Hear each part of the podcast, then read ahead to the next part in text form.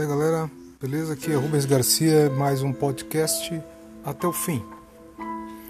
Depois que nós falamos sobre imanência e a transcendência de Deus, hoje, continuando aquele meditação sobre o livro do Milagre Erickson, nós vamos falar hoje sobre a grandeza de Deus. Esse atributo, sobre a perspectiva de alguns aspectos.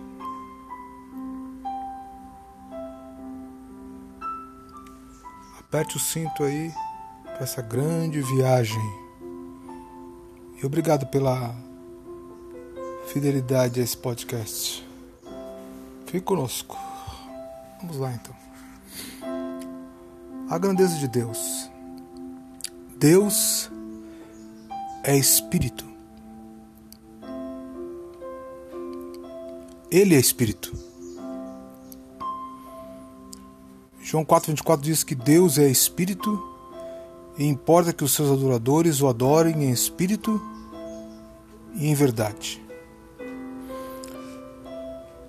Consequentemente, meu querido, significa que ele não sofre limitações que são inerentes a um corpo físico.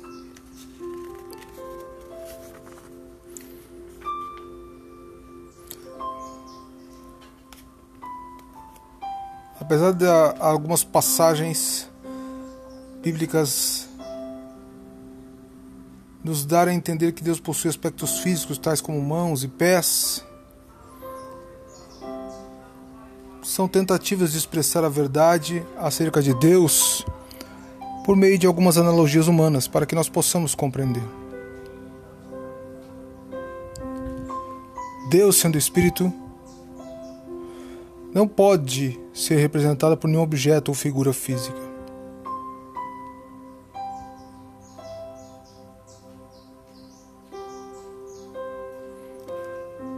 Um outro aspecto da grandeza de Deus é que Deus está vivo.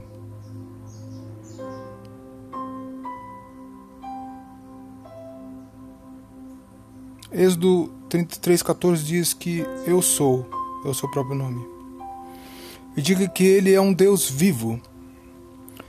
Percebam, meu querido, que a Bíblia não discute a existência de Deus. Ela simplesmente a afirma.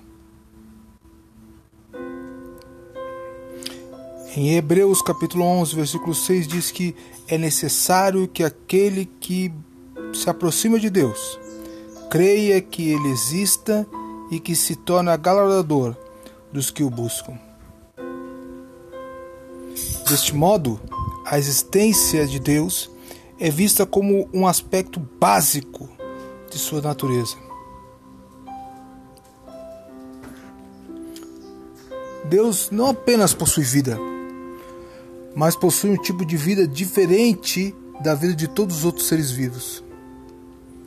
Enquanto todos os outros seres vivos têm sua vida em Deus, ele não deriva sua vida de nenhuma fonte externa.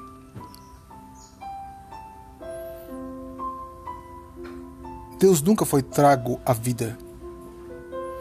João 5,26 diz que Deus tem a vida em si mesmo. Além disso, nós podemos ler lá no, que no princípio, antes de qualquer coisa viesse a existir, Deus já existia. Portanto, Deus não pode ser derivado de existência alguma.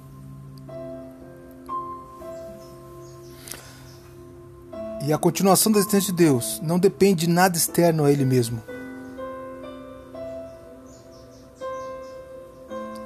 Com Deus, não há indício de tal necessidade. Embora Deus seja independente, no sentido de não precisar de nada, isso não quer dizer que ele seja distante, indiferente ou que não se importe. Deus se relaciona conosco mas é por a sua escolha que ele se relaciona dessa forma. Não porque ele é obrigado por alguma necessidade. Ele agiu e continua agindo por um amor ágape, um amor altruísta, não por necessidade. Uma compreensão adequada desse aspecto da natureza de Deus deve nos livrar da ideia de que Deus precisa de nós. Deus optou por nos usar para atingir seus propósitos. E é nesse sentido, precisa agora de nós. Entretanto, ele poderia, caso resolvesse, ter nos deixado de lado. É por nosso benefício que ele nos permite conhecê-lo e servi-lo. E o prejuízo será nosso caso nos rejeitamos dessa oportunidade. Outro aspecto da grandeza de Deus é a personalidade. Além de ser um Deus espiritual e vivo, Deus é pessoal. Ele é um ser individual. Ele tem autoconsciência, vontade, capaz de sentir, escolher e ter um relacionamento recíproco com outros seres pessoais sociais. Deus possui um nome.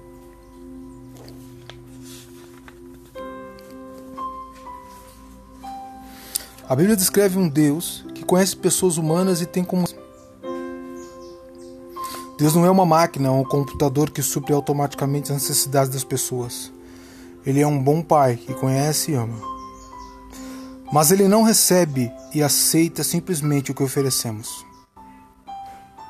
Ele é um ser vivo e recíproco. Ele não é apenas alguém sobre quem ouvimos, mas alguém que encontramos e conhecemos. Consequentemente, Deus deve ser tratado como um ser, não um objeto ou uma força. Deus não é algo que deva ser usado ou manipulado. Deus é um fim em si não um meio para atingir um fim. Ele tem valor para nós, pelo que é em si, pelo que faz. Isto em razão do primeiro mandamento: não terás outros deuses diante de mim. Êxodo 23. Deus deve ser amado e servido não apenas do modo supremo, mas também exclusivo. Deus como pessoa deve ser amado pelo que é, não pelo que podemos faz, que pode fazer por nós. Outro aspecto queremos falar de Deus, da grandeza, é a infinitude em várias perspectivas. A infinitude nos diz que Deus é infinito. Significa que não apenas que Deus é ilimitado, mas que é ilimitável. Deus é limitado e ilimitável quanto ao espaço, tempo, conhecimento e poder.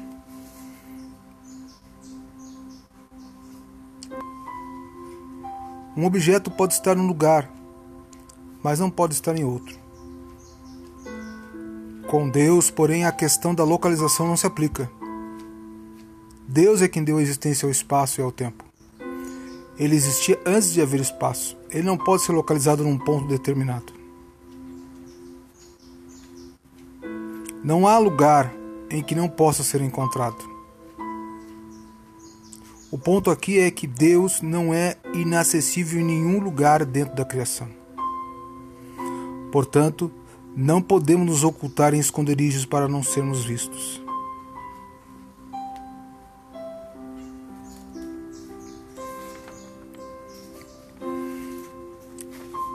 A infinitude com relação ao tempo.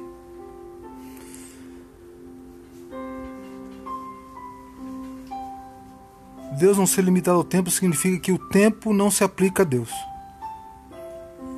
Ele existia antes de começar o tempo. A pergunta qual a idade de Deus é imprópria. Ele não é mais velho hoje do que um ano atrás, pois o infinito mais um não é mais que infinito. O fato de Deus não ser limitado pelo tempo não significa que ele não tem consciência da sucessão de pontos do tempo. Ele está ciente de que os eventos ocorrem numa determinada ordem. É como compararmos uma pessoa que está sentada numa torre para ver um desfile. Deus vê todas as partes do desfile em diferentes pontos da rota. Não apenas o que está passando por, a, por ele naquele momento, mas ele tem consciência do que está acontecendo em cada ponto da rota. Assim, Deus está ciente do que está acontecendo, do que aconteceu e do que irá acontecer em cada ponto do tempo. Ele também tem consciência da diferença entre o que está ocorrendo agora, o que ocorreu e o que ocorrerá. A infinitude com relação ao conhecimento de Deus. O seu entendimento é incomensurável. Jesus disse que nenhum pardal pode cair ao chão sem o consentimento do Pai, e que até mesmo os cabelos da cabeça dos discípulos estão todos contados. Somos todos completamente transparentes diante de Deus. Ele nos vê e nos conhece totalmente. E conhece todas as possibilidades genuínas, mesmo que pareçam ilimitadas em número. Quando Deus age, ele considera todos os fatos e todos os valores corretos. Deus sabe o que é bom. Assim, eu e você podemos orar confiadamente, sabendo que Deus não fará algo que não seja bom. A infinitude com relação ao poder de Deus. É o que tradicionalmente é conhecido como a onipotência de Deus. Deus é capaz de fazer todas as coisas que sejam dignas de seu poder. Também vemos a onipotência de Deus na superação de problemas aparentemente intransponíveis. O poder de Deus também se evidencia em seu controle sobre o curso da história.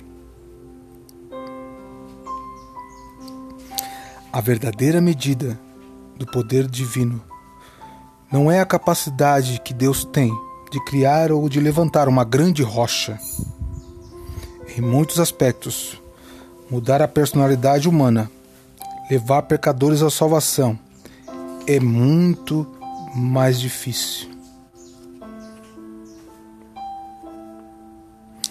Deus não pode desfazer o que aconteceu no passado, embora possa apagar seus efeitos ou até a memória deles. Deus não pode agir contra a sua natureza. Deus não pode ser cruel ou insensível. Deus não pode deixar de fazer o que prometeu.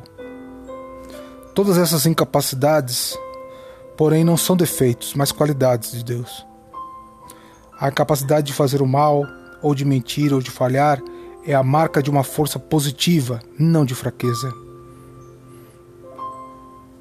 Outro aspecto do poder de Deus é que ele é livre. As decisões e ações de Deus não são determinadas por nenhuma consideração de fatores externos. São simplesmente uma questão de sua livre escolha. A infinitude com relação à constância de Deus. Essa constância divina abrange vários aspectos. Podemos lembrar também daquele texto de Tiago 1,17, Tiago diz que Deus não pode haver variação ou sombra de mudança. E nesse aspecto de constância, em primeiro lugar, não existe uma mudança quantitativa. Deus não pode crescer em nada, porque já é a perfeição. Também Deus não pode decrescer, pois caso o fizesse, deixaria de ser Deus. Também não há mudança qualitativa, a natureza de Deus não sofre modificação. Portanto, Deus não muda suas ideias, planos ou ações, pois firmam-se em sua natureza que permanece imutável. Não importa o que aconteça.